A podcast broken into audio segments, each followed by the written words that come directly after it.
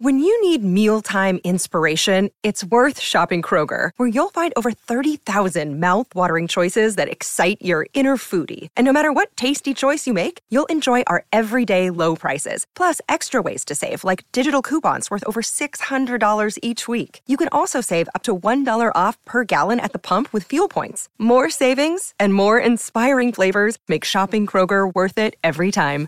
Kroger, fresh for everyone. Fuel restrictions apply. Look, Bumble knows you're exhausted by dating. All the must not take yourself too seriously and 6 1 since that matters. And what do I even say other than hey?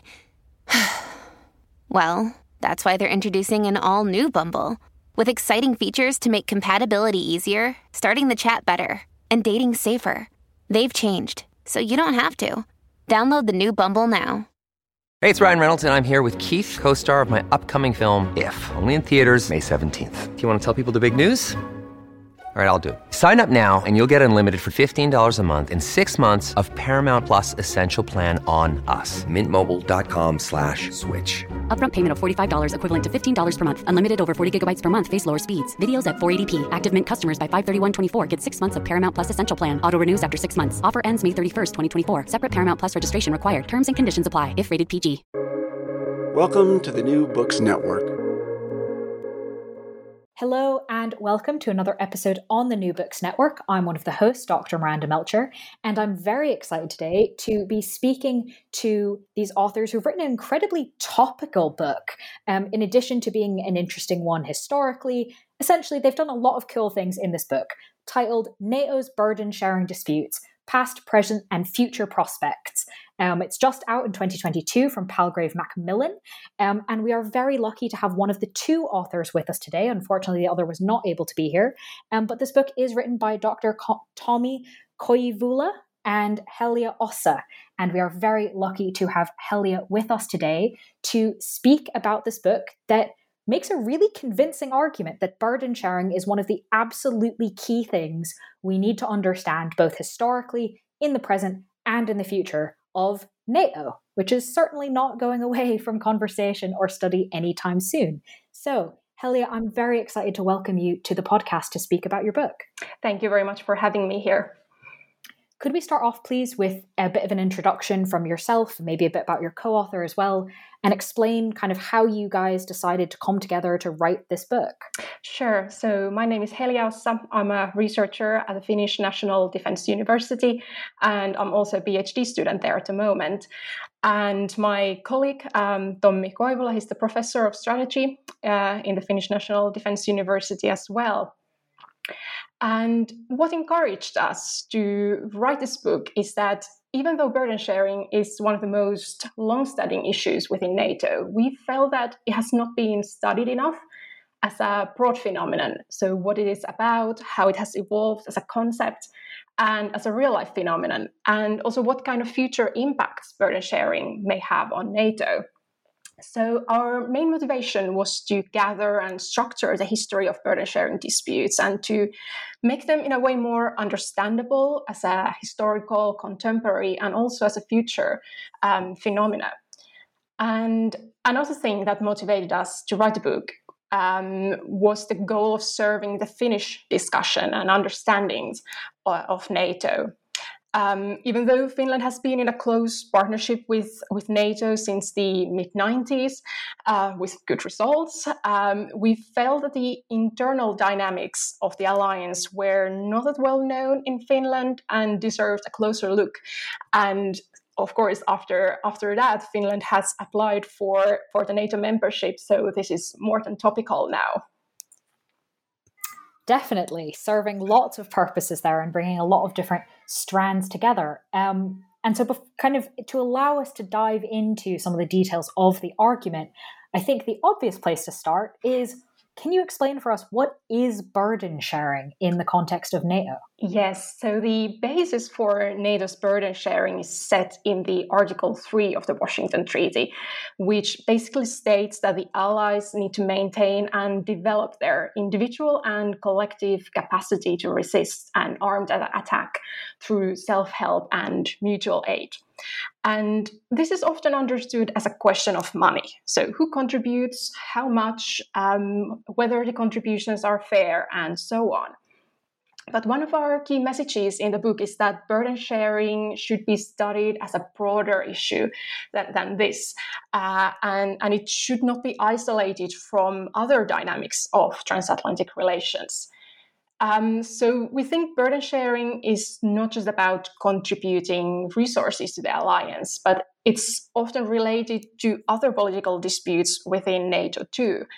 And especially after the Cold War, the debate has gained other aspects like who contributes troops to out of area operation or the most um, or to the most vulnerable member states, so the Baltic countries, Baltic countries, for example, uh, or who is ready to commit their diplomatic or reputational resources for the good of the alliance.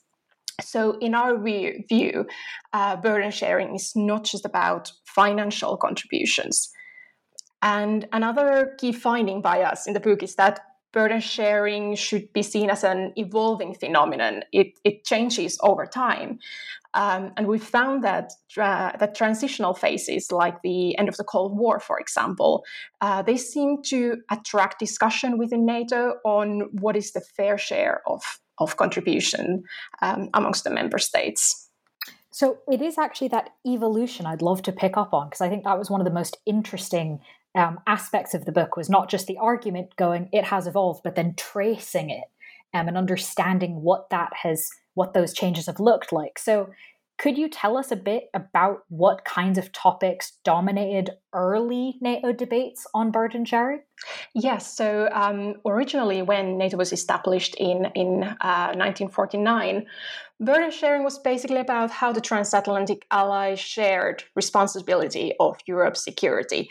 Um, the U.S. would contribute to European security and defense, uh, also to their economic recovery after the World War, and then in return, Europeans promised to rebuild their militaries, their societies, maintain uh, internal stability, and, and also to work on European uh, integration. But of course, uh, it, it, wasn't as simple as that in real life. Um, there were many, many issues during the during the Cold War years, uh, but the two main issues that we found um, um, where that well firstly um, the divisive issue in the early early burden sharing debates uh, where that european allies where that european allies had insufficient investments in defense capabilities and and they're they had they were really reluctant to take more responsibility of their own defense um, there just simply wasn't enough political will in Europe to fulfill the defense spending targets that the Allies had agreed on. And this naturally frustrated the Americans. And the sorry, sorry, continue. uh, yeah, sorry. That second um, main issue during the Cold War, early uh, burden sharing debates, was that Europeans and the U.S. saw NATO's purpose in a very different way. Um, for Europe, NATO's main purpose was the defense of Europe, but the US felt that European allies should also show solidarity towards the US and, and participate in operations in, in, in places like Korea or Vietnam.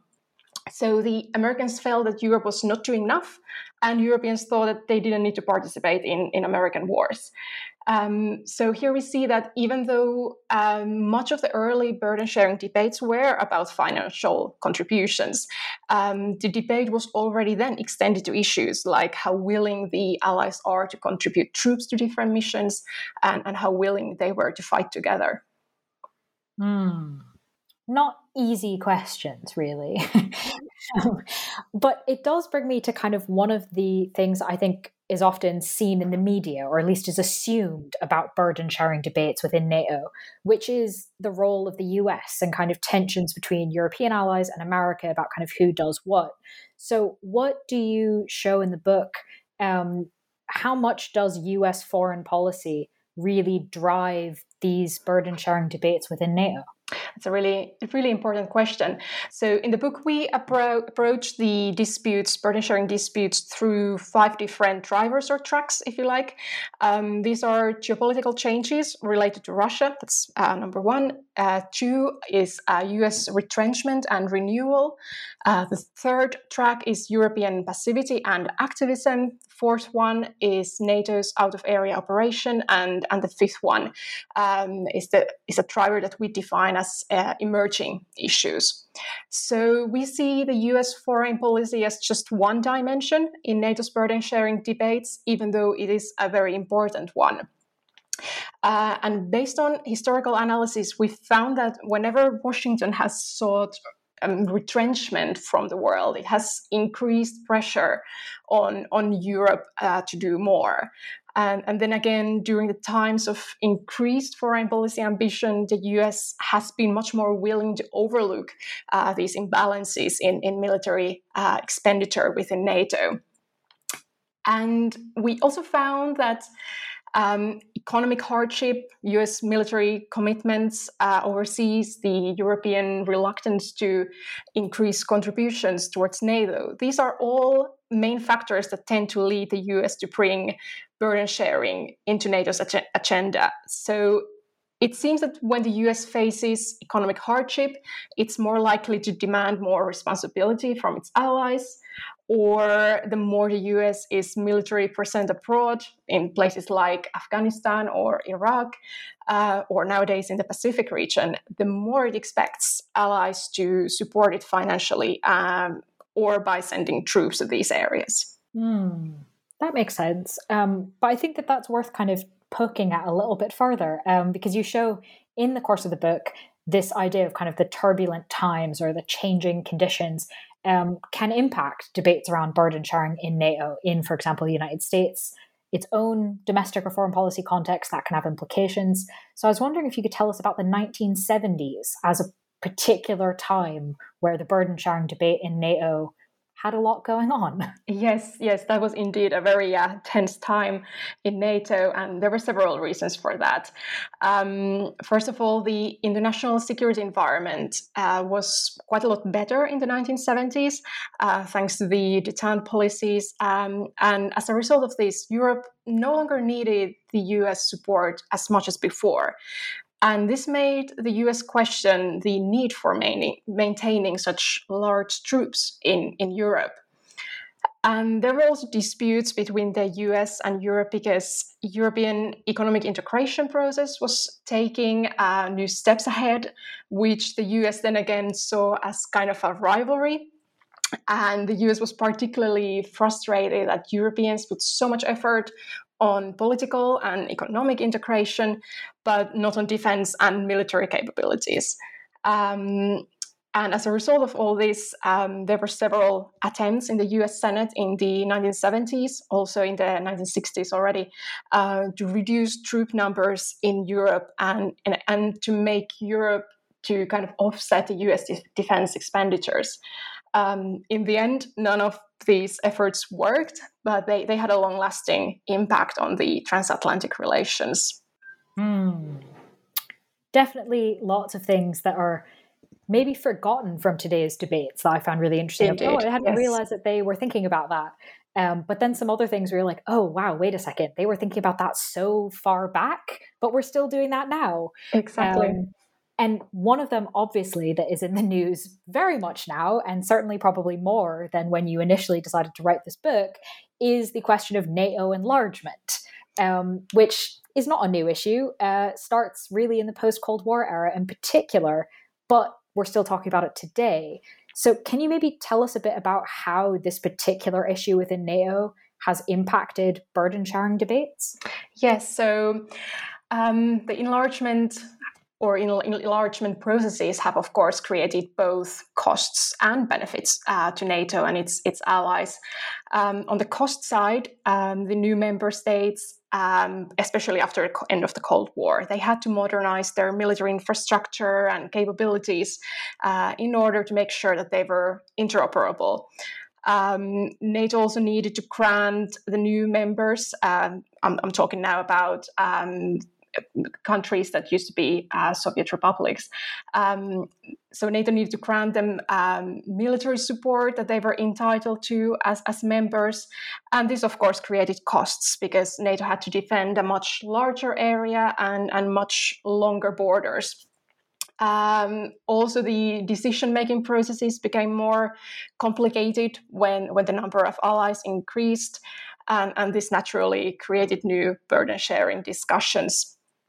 Uh, but when it comes to the benefits of the enlargement, um, the collective defense capabilities tend to improve when uh, when there are new members coming, and, and in some sense, the burden sharing then becomes less of an issue as more member states share the common burden and, and contribute together to security and defense. Of course, the problem then is that um, as the number of um, member states, uh, member countries increases, there are also different uh, understandings of what are the most uh, uh, topical threats and what the NATO should focus on. Hmm. And you show in the book that one of the the big changes in those discussions about what should NATO do and what things should NATO prioritize was um, the shift to crisis management um, in the post Cold War era. That again is something that starts in the 90s, and yet we still see a lot of impact today. So I was wondering if you could tell us about kind of how that shift in focus impacted these discussions around burden sharing? Yes, so when NATO assumed the crisis management role in the early 90s, uh, after the end of the Cold War, the perceptions of burden sharing changed at the same time. Um, some countries like Canada, Denmark, Denmark, Norway, they saw NATO more and more as a political organization and not just as a military organization that it essentially was during the Cold War years. And that's why they also saw the new responsibilities of NATO um, and also the concept of burden sharing from a much broader perspective. So burden sharing was not just about sharing the military burden anymore, but it, it was also about political burdens, such as supporting crisis management operations or or democratization processes in the new member countries that I actually just um, talked about. Um, so when NATO started participating in crisis management operations, the focus of the burden sharing debate in a way shifted from financial inputs to outputs and what this meant in practice was that the burden sharing debate was more about allies' willingness to take economic, political, and, and military responsibilities and risks. There, there, were still demands for increased defense spending, but, but participating in out of area operations in Afghanistan, for example, it became another integral part of fair burden sharing and, and how a good ally looked like. Interesting. It, it it's I think the you talked about the kind of five areas, and I think that's one of the strengths of the book is that it weaves together all these different pieces so that you don't try and artificially look at them in isolation because that wouldn't make any sense. Um, but equally clarify them so we're not just going this is a big tangled knot of string what are we trying to do um, i think that's a tension that the book manages really well in the way it's sort of structured um, and set up and then I think that allows you to then tackle kind of the big future questions because, of course, who knows what will happen in the future? Um, and I'm sure, given the timing of when you wrote the book and when it was published, obviously a lot of things were changing around NATO and NATO membership um, as this was all happening.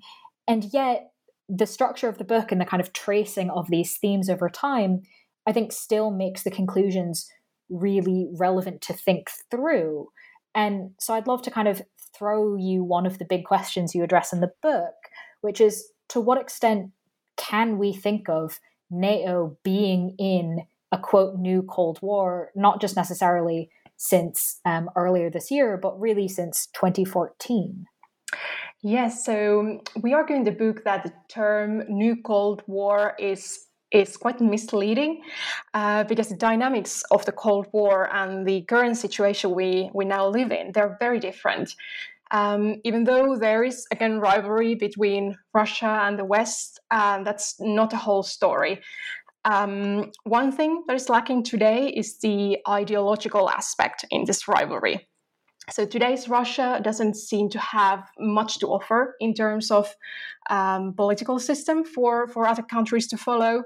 Um, Russia is today more like an imperial power seeking to expand, and that's a remar- remarkable difference to the Cold War years, uh, when Soviet Union tried to spread the communist ideology and the worldview all around the world also the threats that we, we see today are much more complex and, and unpredictable than during the cold war.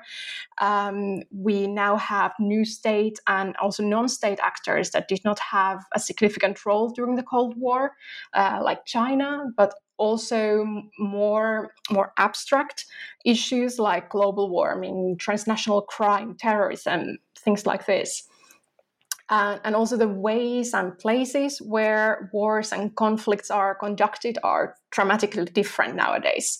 Um, for example, the cyber dimension of warfare is growing extremely fast, and the um, traditional division between internal and external security are blurring. So that's why we argue that uh, talking of new Cold War is is uh, at least slightly misleading. That makes sense. But you do see that there are, obviously, in that massive list of things that NATO has to think about, um, they may not be a new Cold War, but they certainly are going to be impacting whatever the next round of debates are around burden sharing within NATO membership. So I'm wondering if you could maybe highlight what some of the drivers are around what could happen in that discussion and what we should maybe look out for. Sure. Um, there are, of course, several possible emerging drivers, but in the book we raised three of them. And these were transactionalism, the rise of China, and societal resilience. Uh, if I start with transactionalism, so it's it's not a new phenomenon in NATO, but it has increased a lot in recent years. And what it means in practice is that member states focus on short term, minor political, military, and economic transactions instead of focusing on major transatlantic objectives. Uh, and if member countries only look for this kind of short term wins uh, and their own interests, it creates a risk that decades long partnerships are belittled. Uh, and in a worst case scenario, it can also stagnate the functionality of NATO if, if every little decision becomes kind of a bargaining chip. Uh, the second uh, issue that we raise is China. Um, China's military presence in NATO's operational area is still very limited. Uh, but it, its increasing influence in, in world politics has real real consequences for NATO too. Uh, as we all know, the US is shifting its focus to Asia, but many European allies still, quite understandably, see Russia as a much more concrete security threat. Um, and if this kind of internal disunity continues, um, NATO will have difficulties in, in forming a coherent China strategy and, and agreeing on how to share the burden of defending Western societies against Chinese uh, influence. And lastly, um, we raised the issue of societal resilience. Uh, in the book, we discuss NATO's response to the COVID 19 pandemic, which was a prime example of how NATO faces both growing demands to focus on collective defense, kind of its, tra- its traditional task, but also this kind of uh, non military tasks like responding to pandemics, counterterrorism, crisis management, uh, and so on. So NATO needs to keep adapting to new challenges and threats. And all this adds new layers to the burden sharing debate and, and makes it more complicated. So, in a way, just quickly to summarize, um, what these uh, new emerging drivers show is that it, it's increasingly challenging to define burden sharing. Uh, it's difficult to determine its boundaries or, or isolate it from other transatlantic or, or global issues not easy tasks, as we've already said, um, but very clearly laid out. So that's much appreciated by myself, and I'm sure the other readers of the book as well. Um, and I want to kind of stay on this idea of sort of not quite predicting the future, but thinking of ways to think about the future, if you were, if you will. Um, and one of the structural elements of the book is um, this kind of dialogue, I suppose, between the idea of thinking of uh, progression and historical developments as being time's arrow um, so kind of moving in a linear direction, versus being more cyclical with kind of the same sorts of topics coming up in different times, but then you know they come up at the beginning, and then a few decades later they come up again, sort of things recurring over time. Um, and I'm wondering, kind of in this sort of sense of summarizing, if you could help us understand um, how we can use these tools of sort of linear progression versus more cyclical, or kind of how do we find the balance between them when we think about discussions around burden sharing? Yes. So like like you explained there, we we use the concepts of times arrow and times cycle as analytical tools in the book to conceptualize the history of the overall dynamics of NATO's burden sharing um, the, the, way we see it, there are two simultaneous dynamics at play here. Um, on the one hand, we found that burden sharing disputes seem to follow this kind of arrow like logic. And this means that the um, possible topics around the burden sharing debate evolve over time into different directions. So it's not just that one linear line like an arrow goes, but it, it can also um, go to different directions in a way. So, for example, um, uh, the addition of out of area operations to NATO's task lists can be seen as an expansion or divergence uh, in the burden sharing debate. Uh, another might be this response to COVID-19 pandemic. Um, but on the other hand, um, burden sharing disputes are rarely solved or rarely completely disappear from NATO's agenda. But instead, uh, the disputes emerge and reemerge on NATO's agenda every now and then. And, and this again speaks in favor of cyclicality. So in other words, burden sharing disputes seem to diversify and expand, but at the same time, they also repeat themselves. Interesting. I, I can almost visually map out parts of the book kind of along these different ideas. I don't know. Maybe, maybe I'm going too far with that. The book already has some good diagrams. I don't think I can really improve on that. Um, but it's a really useful, like, conceptual way to think about kind of what's happened and how do we put it together. Um, and I guess that's sort of my next question, one of my last questions, is how can we conceptualize the future debates, right? You, have already sort of helped us highlight what some of the issues might be and what things might change versus stay the same, etc. Um, but you do have some cool visuals in the book. So I'm wondering if you can maybe tell us a little bit about that. Yes.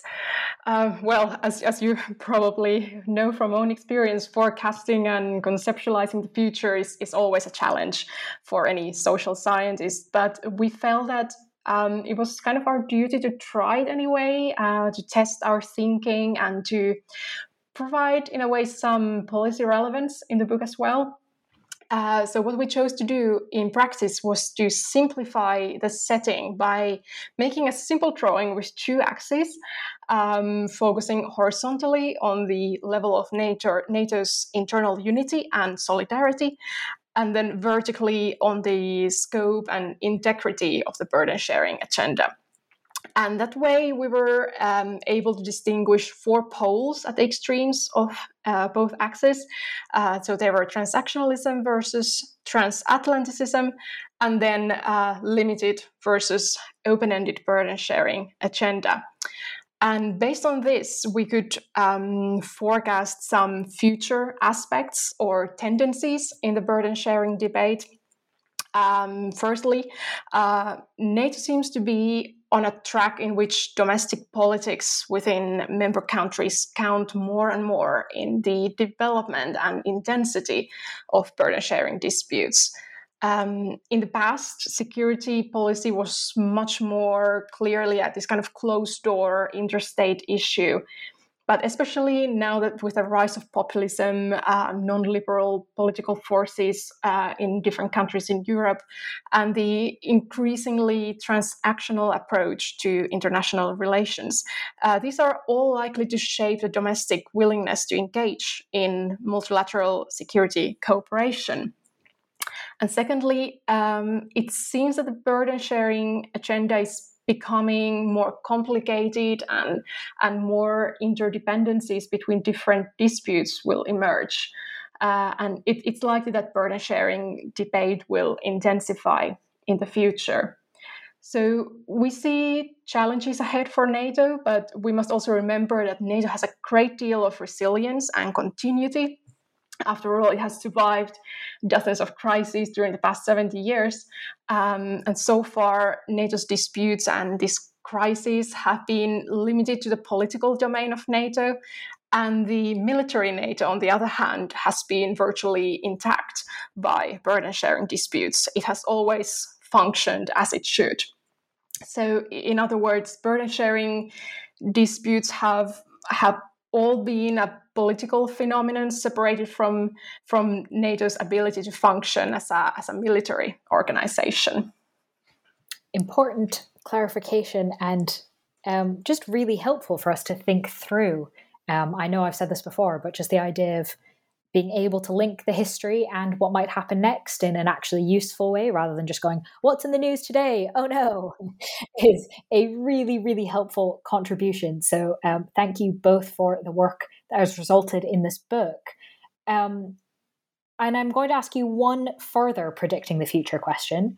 Um, this might be the hardest one yet. So it's clearly not the hard one, is about whether or not we're in a Cold War.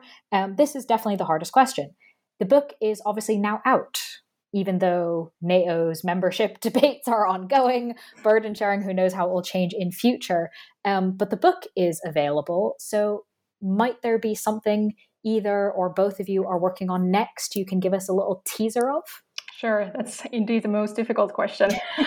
um, I personally, I will continue working on my PhD dissertation, um, where I study European strategic autonomy from the U.S. perspective, which is uh, a bit different than uh, what has Ooh. been studied before. So, so I study how the U.S. has defined, viewed, and, and reacted to European attempts to integrate their security and defense policies, and and how they have reacted to these more recent attempts to create strategic autonomy but together cool. with okay. together with Tommi, we're also working on another book project uh, where we take a look at how Finland's Western partners see see Finland as a security and defense actor. Um, well, Finland and Sweden are now both undergoing a big change in their in their foreign uh, and security policies uh, now that the decades of neutrality and non-alignment are are coming to an end and changing into NATO membership uh, and in the book, we'll we'll take a look at how this change is perceived in in the NATO capitals. Well, not staying straying away from the very topical and the very helpful research, clearly. Um, so, best of luck with your PhD research and the both of you with your next book project. Um, I'm sure that when it's done, we will want to invite you back to hear more about it. Thank you very um, much. But in the meantime, while you are off doing both of those very, it's again, you're not picking easy projects. Um, so clearly a lot to be going on with. Um, but while you are off doing that, listeners can read the book that we've been discussing, which again is titled NATO's Burden Sharing Disputes Past, Present, and Future Prospects, out in 2022 from Palgrave Macmillan. Um, and it was written by Dr. Tommi Koivula and Heljä Ossa, who we've been so lucky to have with us today. Thank you so much for joining us. Thank you.